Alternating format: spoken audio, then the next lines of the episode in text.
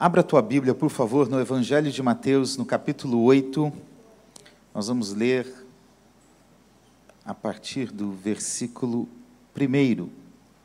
Assim que você encontrar o texto aí, fique em pé para nós lermos juntos a palavra de Deus. Mateus, Evangelho de Mateus, capítulo 8.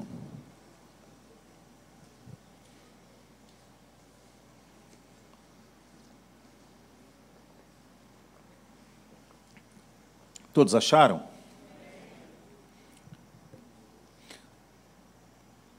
Quando Jesus desceu do monte, grandes multidões o seguiram. E eis que um leproso aproximou-se e o adorou, dizendo: Senhor, se quiser, pode me purificar. E Jesus, estendendo a mão, tocou nele, dizendo: Quero sim, fique limpo. E no mesmo instante ele ficou limpo da sua lepra.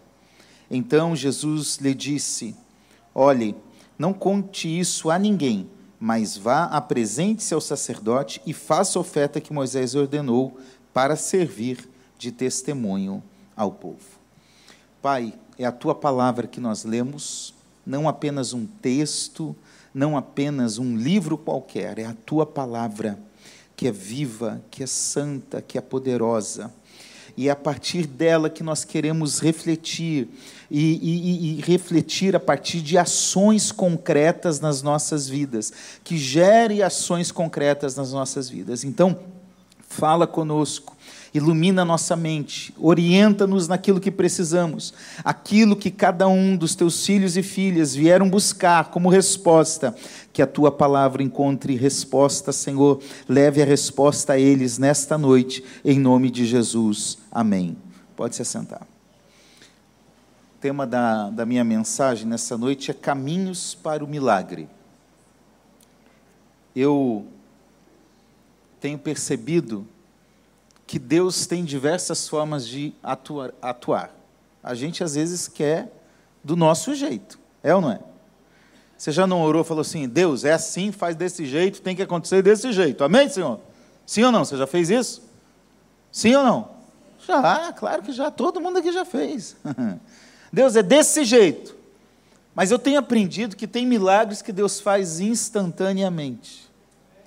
Tem milagres que ocorrem no caminho tem milagres que geram um processo para que ele se concretize. Né? E quando a gente olha para alguns textos da Bíblia, a gente vai aprendendo, então, desta forma.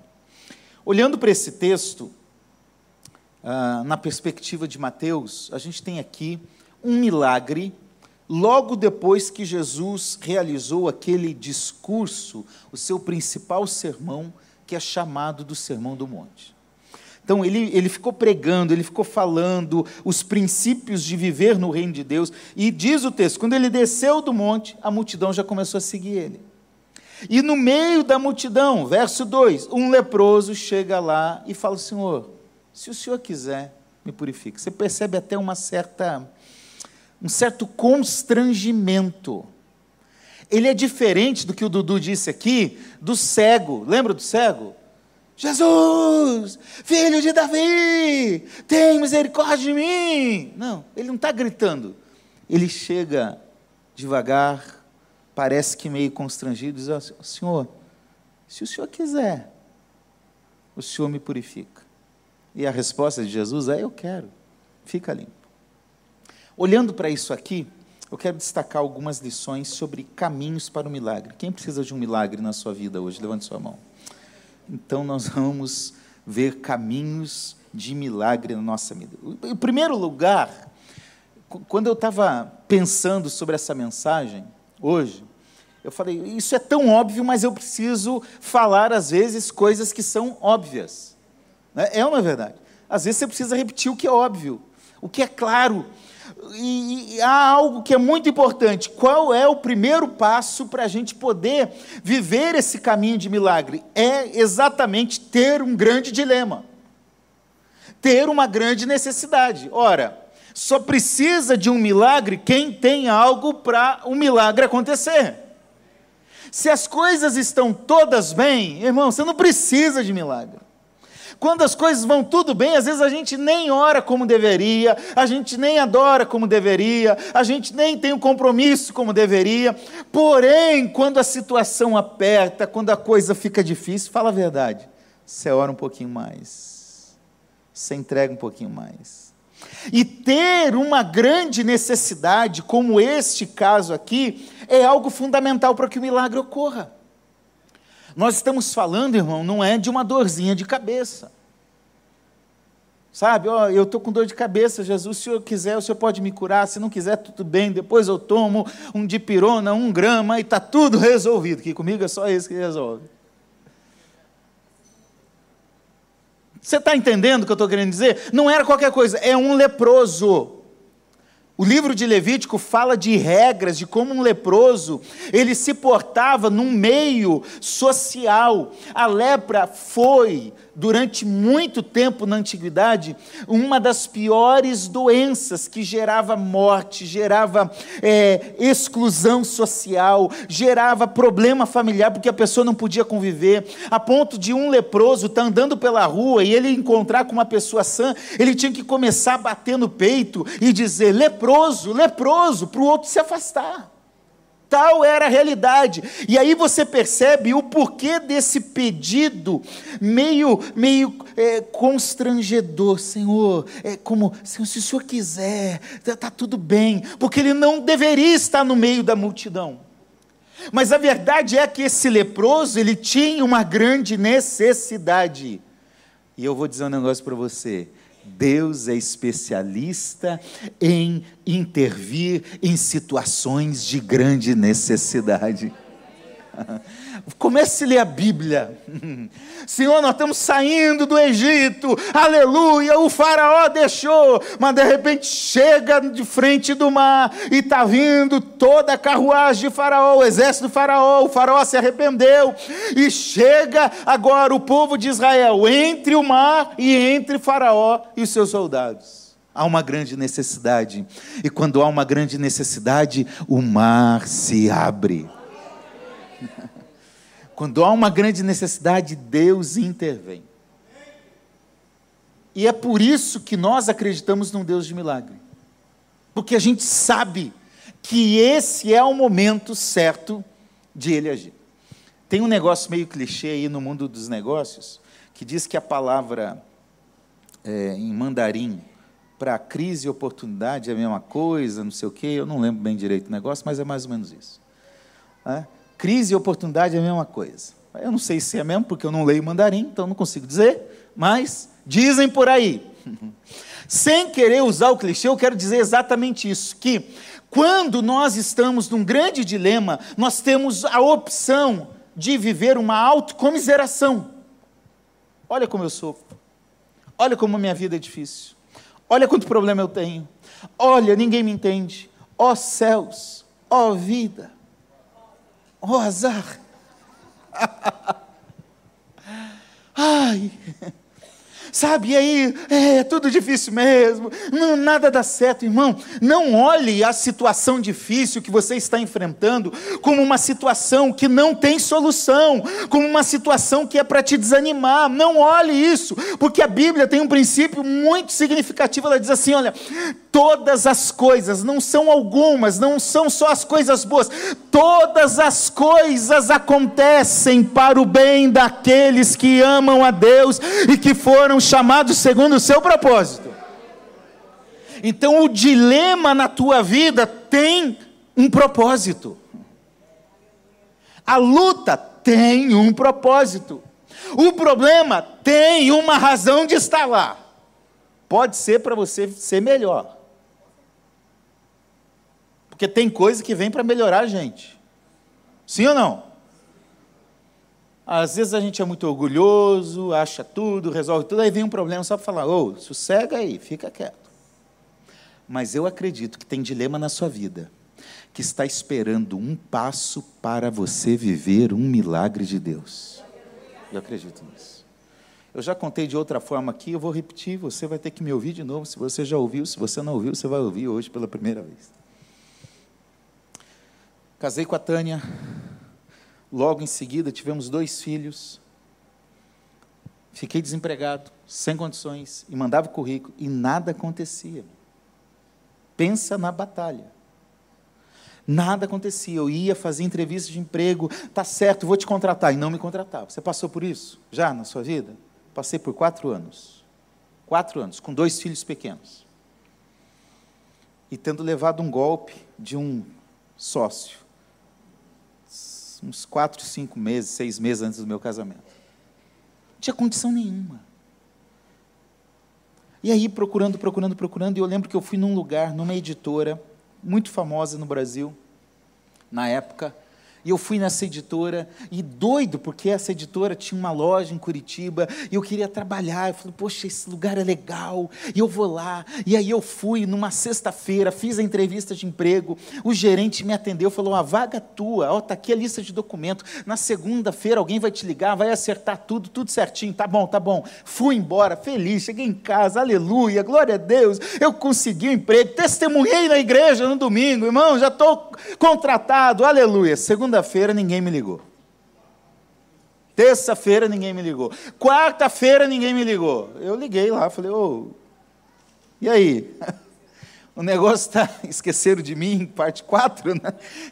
O negócio está de pé ou não? Nós, você, vocês vão me contratar? Daí eu, tá, mas qual que é o teu nome? Ah, sim. Falou com quem? Falei com tal pessoa. Aí ele falou: Ah, então, naquele dia mesmo, aquela pessoa foi demitida pela diretoria da, da empresa pessoa que me entrevistou e me deu o emprego foi demitida. Saiu da empresa. Irmãos, eu fiquei frustrado. Porque eu achei que era aquela oportunidade. Mas deixa eu te falar uma coisa.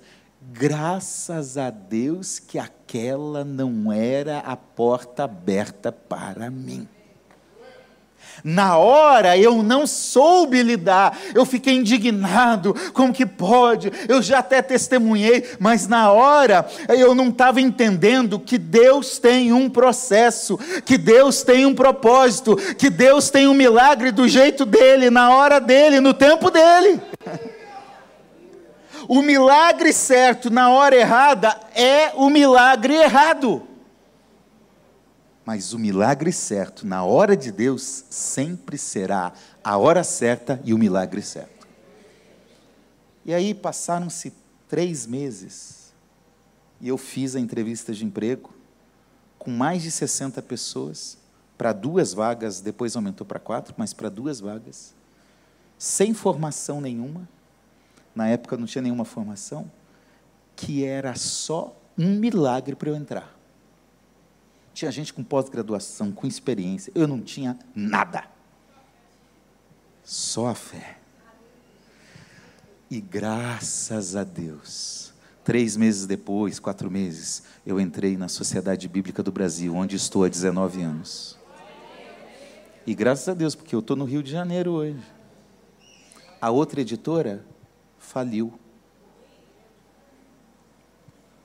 Você entende que eu preciso entender que o dilema que eu estou enfrentando, a dificuldade, na verdade, muitas vezes é Deus falando assim: ó, tá aí uma porta para você viver um milagre. O leproso não tinha opção de cura, não era uma dorzinha de cabeça que ia passar, ele simplesmente tinha que chegar a Jesus para viver o milagre. Eu quero dizer para você, nesta noite, é possível você viver o milagre de Deus na sua vida, na sua história. Então, se há uma grande luta aí, irmão, faça o que Tiago diz tende por motivo de muita alegria o passarem por grandes provações. Porque se a luta está grande, o milagre também será grande. Confia nisso em nome de Jesus. Segunda lição que a gente aprende nesse texto. Olha o que, que diz o versículo 2. Um leproso se aproximou. Segundo passo para o milagre é exatamente o que o leproso faz: se aproximar do único que pode fazer o milagre. Ele não podia, mas o desejo de viver uma vida diferente o leva a Jesus, o leva ao encontro de Jesus. Meus irmãos, quantas vezes nós estamos encontrando, ou buscando, melhor dizendo, buscando soluções em coisas paliativas para os problemas da vida? Quantas pessoas buscam no lugar errado? Quantas pessoas querem ouvir a Deus, mas não conseguem ler a Bíblia? Tentam em todo tipo de religião, todo tipo de experiência, todo tipo de profeta, e esquece que Deus está à disposição, Ele nos deu livre acesso total a Ele, que nós podemos nos aproximar dEle, com o coração sincero, com o coração prostrado, mas nós podemos nos aproximar dEle. Sabe por que muitas vezes nós estamos vivendo, não estamos vivendo um milagre? É porque nós deliberadamente estamos vivendo distantes do propósito de Deus, da presença de Deus, do lugar onde ocorre o milagre. Porque deixa eu te dizer, Jesus não é apenas um curandeiro de plantão. Jesus não é um mestre, não, o gênio da lâmpada que você chega na igreja, num culto, e vai lá, esfrega a lâmpada, e o gênio sai e fala: faça os seus pedidos. Não, Jesus não é isso. Jesus não é simplesmente um grande líder religioso da história. Jesus, ele é o criador, o sustentador, o salvador, o regenerador, e por isso ele cura. Então, se aproxime daquele que pode fazer a diferença na sua vida. Você não viverá um milagre se você não entender esse princípio de estar nele. Eu gosto de uma frase dos discípulos, eu estou pensando em pregar um texto aí em João 6, qualquer dia desse, e eu vou falar um pouco sobre isso. Agora eu só vou dar uma introduçãozinha, ah, só um spoiler, é, só para você sentir aí o que é. Porque quando Jesus, ah, quando Jesus está ensinando no seu discurso bem duríssimo, e todo mundo está indo embora, os apóstolos falam assim: Senhor, está todo mundo indo embora. Aí Jesus fala assim: Mas vocês querem seguir o caminho? Aí tem uma resposta que diz assim: Para quem nós iremos? Olha isso, não é para onde nós iremos, para quem nós iremos? Só tu tens palavras de vida eterna. Sabe o que, que eu aprendo? É que quando eu vou em Jesus, eu, é, é quem Ele é, é onde Ele está, é onde eu passo a estar. Porque Paulo vai falar várias vezes que quando nós recebemos a Cristo, nós não passamos a viver por nós mesmos. Agora eu fui crucificado com Cristo, não vivo mais eu, mas Cristo vive em mim. Eu estou nele, Ele está em mim. Então, Cristo é um lugar para estar, Cristo é um lugar para se aproximar, mas não se aproximar, pegar a bênção e ir embora. Cristo é um lugar para eu estar, porque Ele é o meu lugar de descanso, Ele é o meu lugar de refúgio, Ele é o meu, meu lugar de consolo, Ele é o milagre, Ele é o maior milagre. O fato de eu chegar nele, de eu falar com Ele, de eu expor a minha vida a Ele, isso já é um milagre, porque Ele é um Deus acessível. Quantas vezes tem gente frequentando igrejas regularmente e, e um Deus distante? Sabe, Deus não é um Deus distante, longe, intocável, que não está nem aí para o que está acontecendo. Não, Ele é um Deus com a gente, o Deus conosco, o Deus próximo, o Deus que está com você em todos os momentos da vida. Meus irmãos, essa é uma promessa real para mim para você, por isso, em nome de Jesus, se aproxime dEle. Não sei, não conheço todo mundo, mas talvez você não tenha ainda desenvolvido uma vida de andar com Jesus. Hoje é a noite de você dizer: Eu quero receber Jesus na minha vida, eu quero me entregar a Ele, eu quero andar com Ele. Mas talvez você seja um crente como os discípulos do caminho de Emaús, frustrado, desanimado, querendo abandonar tudo, vou embora, nada deu certo, ó céus, ó vida, ó azar, e nada está acontecendo. Aí, diferentemente, não somos nós que vamos lá, mas é Ele que vem ao nosso encontro e começa a andar com a gente, começa a falar palavras que aquece o coração e se revela plenamente. Jesus está aqui nessa noite noite para se revelar a você. Jesus está aqui para te atrair a Ele e para você se aproximar dEle. Tome essa decisão.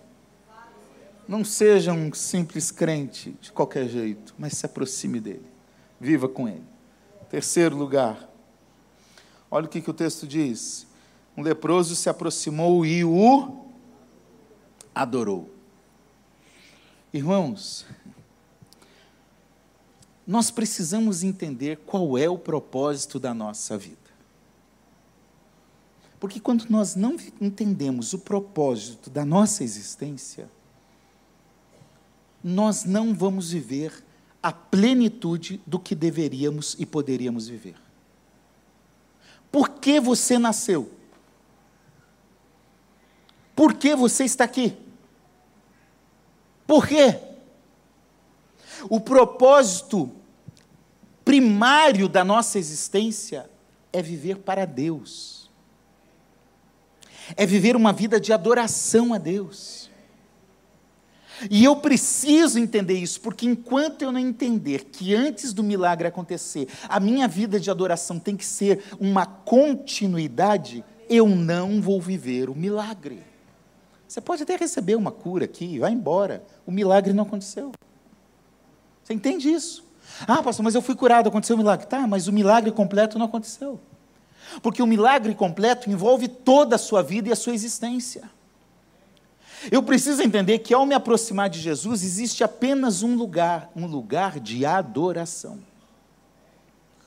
E nós fomos criados com esse propósito para adoração a Deus, para entregar a Deus, para glorificar a Deus, para exaltar a Deus. E é por isso que a Bíblia, em vários lugares, como os Salmos está dizendo: adore o Senhor, celebre o Senhor, aleluia, glória ao Senhor, dê, dê glórias ao Senhor, louve o seu santo nome. Por quê? Porque a verdade é que o ser humano só vai encontrar razão para a sua vida quando ele estiver em adoração ao Deus que o criou. Enquanto você não viver isso, não há milagre na sua vida. Tem uma música aí, eu não sei quem canta, não sei a letra direito, mas é Tá Sofrendo, Adore, Tá Chorando, eu não sei a música. É a Cassiane também? Então tá bom, é esse negócio aí. Adora! Nos momentos mais difíceis da sua vida, adore. Entenda que isso vai mudar, primeiramente, o seu coração. Porque tem gente que viveu um milagre já no aspecto físico, foi curado, ganhou um emprego, e amém, glória a Deus, isso é bom, mas lá dentro nada mudou. Em certa situação, as, as, os discípulos, melhor, os religiosos, estão falando para Jesus: Ó, oh, se o senhor é esse, isso tudo aí mesmo, faz um milagre para provar para a gente. Aí Jesus diz: para essa geração incrédula, vocês não vão ver nenhum milagre, a não ser o milagre do profeta Jonas, que tinha a ver com a morte e ressurreição. Jesus está apontando que o verdadeiro milagre que o ser humano pode desfrutar é entender a sua morte e a sua ressurreição. Então, o que adianta ganhar coisas, objetos, posições, se lá dentro não houve um milagre no coração? Agora, que é a maior evidência que o milagre aconteceu é quando aquele que está se aproximando de Jesus entende que mais importante do que o milagre é adorar aquele que pode realizar o milagre. O Senhor vai fazer? Estou te adorando. O Senhor não vai fazer? Eu continuo te adorando. As coisas estão boas, eu continuo te adorando. As coisas estão ruins, eu vou continuar te adorando. Eu não ando pelo que vejo, eu não ando pelo que eu estou esperando, eu não ando pelo que sinto, eu ando pelo que creio, e eu creio no Deus Criador de todas as coisas, eu creio em Jesus Cristo, seu Filho, eu creio no Espírito Santo que foi enviado com poder e graça sobre nós, então é a Ele que nós devemos adorar. Agora, isso tem que ser uma disposição interior. Olha que coisa maravilhosa, porque o, leproso, ele chega e adora. Jesus não precisou falar, ei, dobra o joelho aí e me adora. Porque pensa numa coisa chata, é a gente, como pastor, ter que ficar falando, irmão, dá glória a Deus. É ou não é? Ah, dá aleluia aí, irmão. Nós estamos numa igreja pentecostal, adore ao Senhor. Uai, um ai bem mineiro ainda. Você entendeu que você pode adorar? Adore. Adore. Adore, adore, adore. Levante a sua mão, glorifique, exalte, cante, faça tudo o que você pode fazer para adorar a Ele, porque Ele merece. Ele merece, Ele merece. Pode aplaudir a Jesus, adore a Jesus.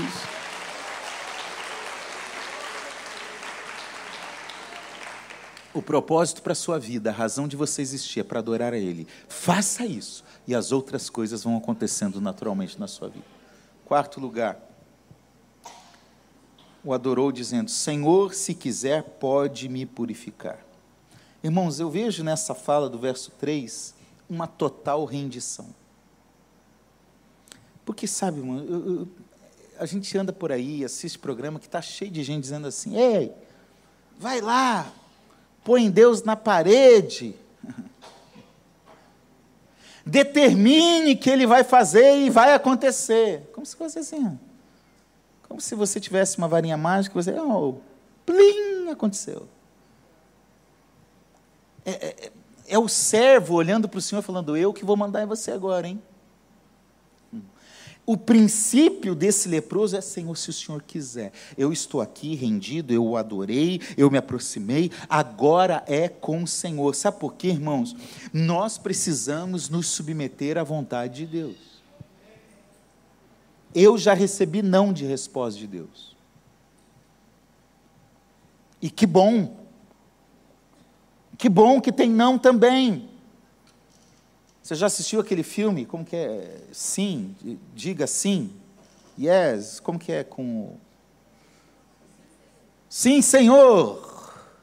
Diga sim para tudo e tudo vai dar certo. Tem gente que vive assim a vida cristã.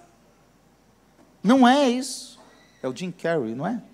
Jim Carrey, isso. Diga sim, está tudo bem. Assiste o filme, que o filme tem um fim teológico. Porque de tanto dizer sim, ele não consegue mais resolver mais nada na vida.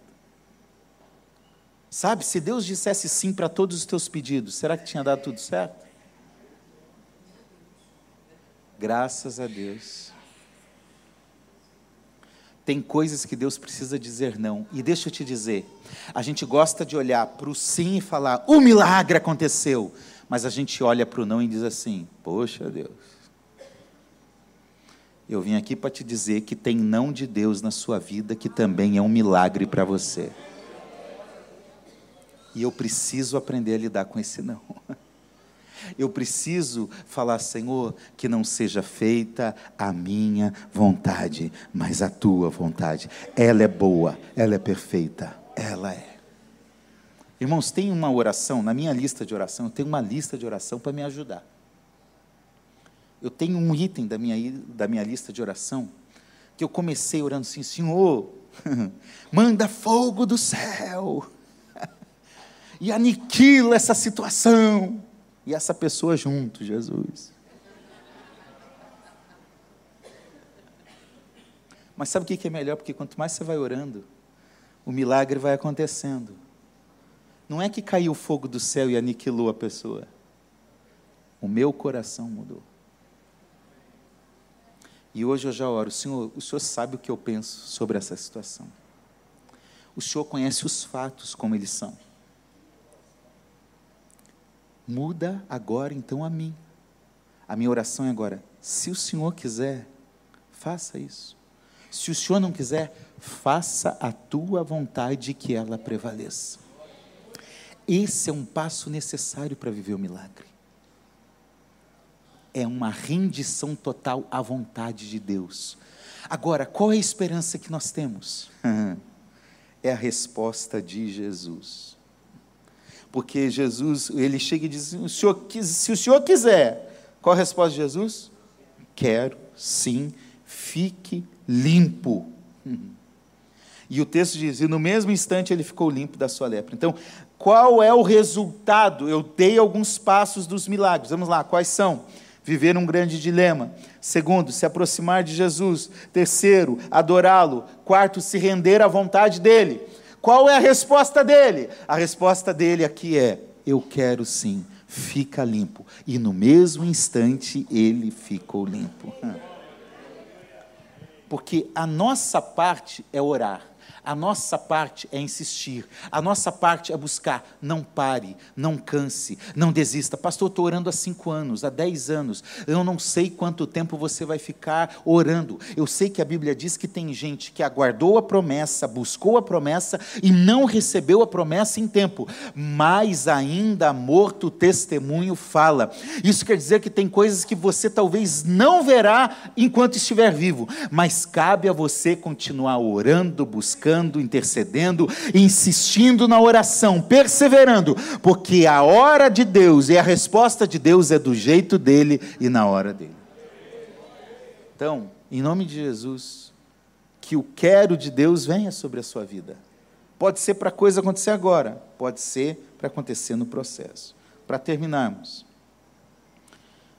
o Jesus diz: Olha, não vá contar a ninguém, mas vá ao sacerdote e faça a oferta que Moisés ordenou para servir de testemunho ao povo. Parece meio contraditório o negócio aqui. Diz assim: não conte para ninguém, mas vai servir de testemunho para o povo.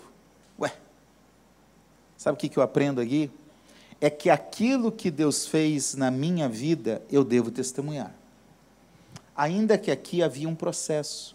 Levítico 14, se não me engano, o sacerdote ele tinha um papel não apenas religioso, mas também quase que medicinal ele falava: não, isso aqui está curado, isso aqui não está. Tinha um caráter meio curativo também no papel sacerdotal. Então Jesus está falando: antes de você sair contando para todo mundo, vá para o sacerdote para confirmar que você está curado. E isso vai servir de testemunho ao povo. E caso ele estivesse curado, ele deveria, inclusive, realizar uma oferta. Então o que, que eu aprendo? É que aquilo que Deus faz na presença dele, vai automaticamente servir de testemunho ao povo. O pastor Patrick falou, não sei se foi domingo, esse ou anterior, que nós precisamos testemunhar. Por quê? Porque isso pode inspirar outros que estão passando pela mesma situação. Quem foi abençoado pelo testemunho do nosso irmão ali? Nós somos abençoados, irmãos. Nós somos inspirados. Então, aquilo que Deus faz na sua vida, você deve testemunhar, não para a glória sua, mas para a glória de Deus, dizendo: Ele fez, Ele curou, o milagre aconteceu e tudo aconteceu, então é para a glória dele, é para o louvor dele. Amém? E ir ao sacerdote é manter o seu compromisso com aquilo que Deus espera de você. Porque quanta gente recebe o milagre e vai embora. Ah, tá tudo bem, agora eu vou embora. Não, não. Fique firme no seu propósito. Fique firme em Jesus. E que a sua vida seja uma vida de oferta a Deus, com tudo que você tem.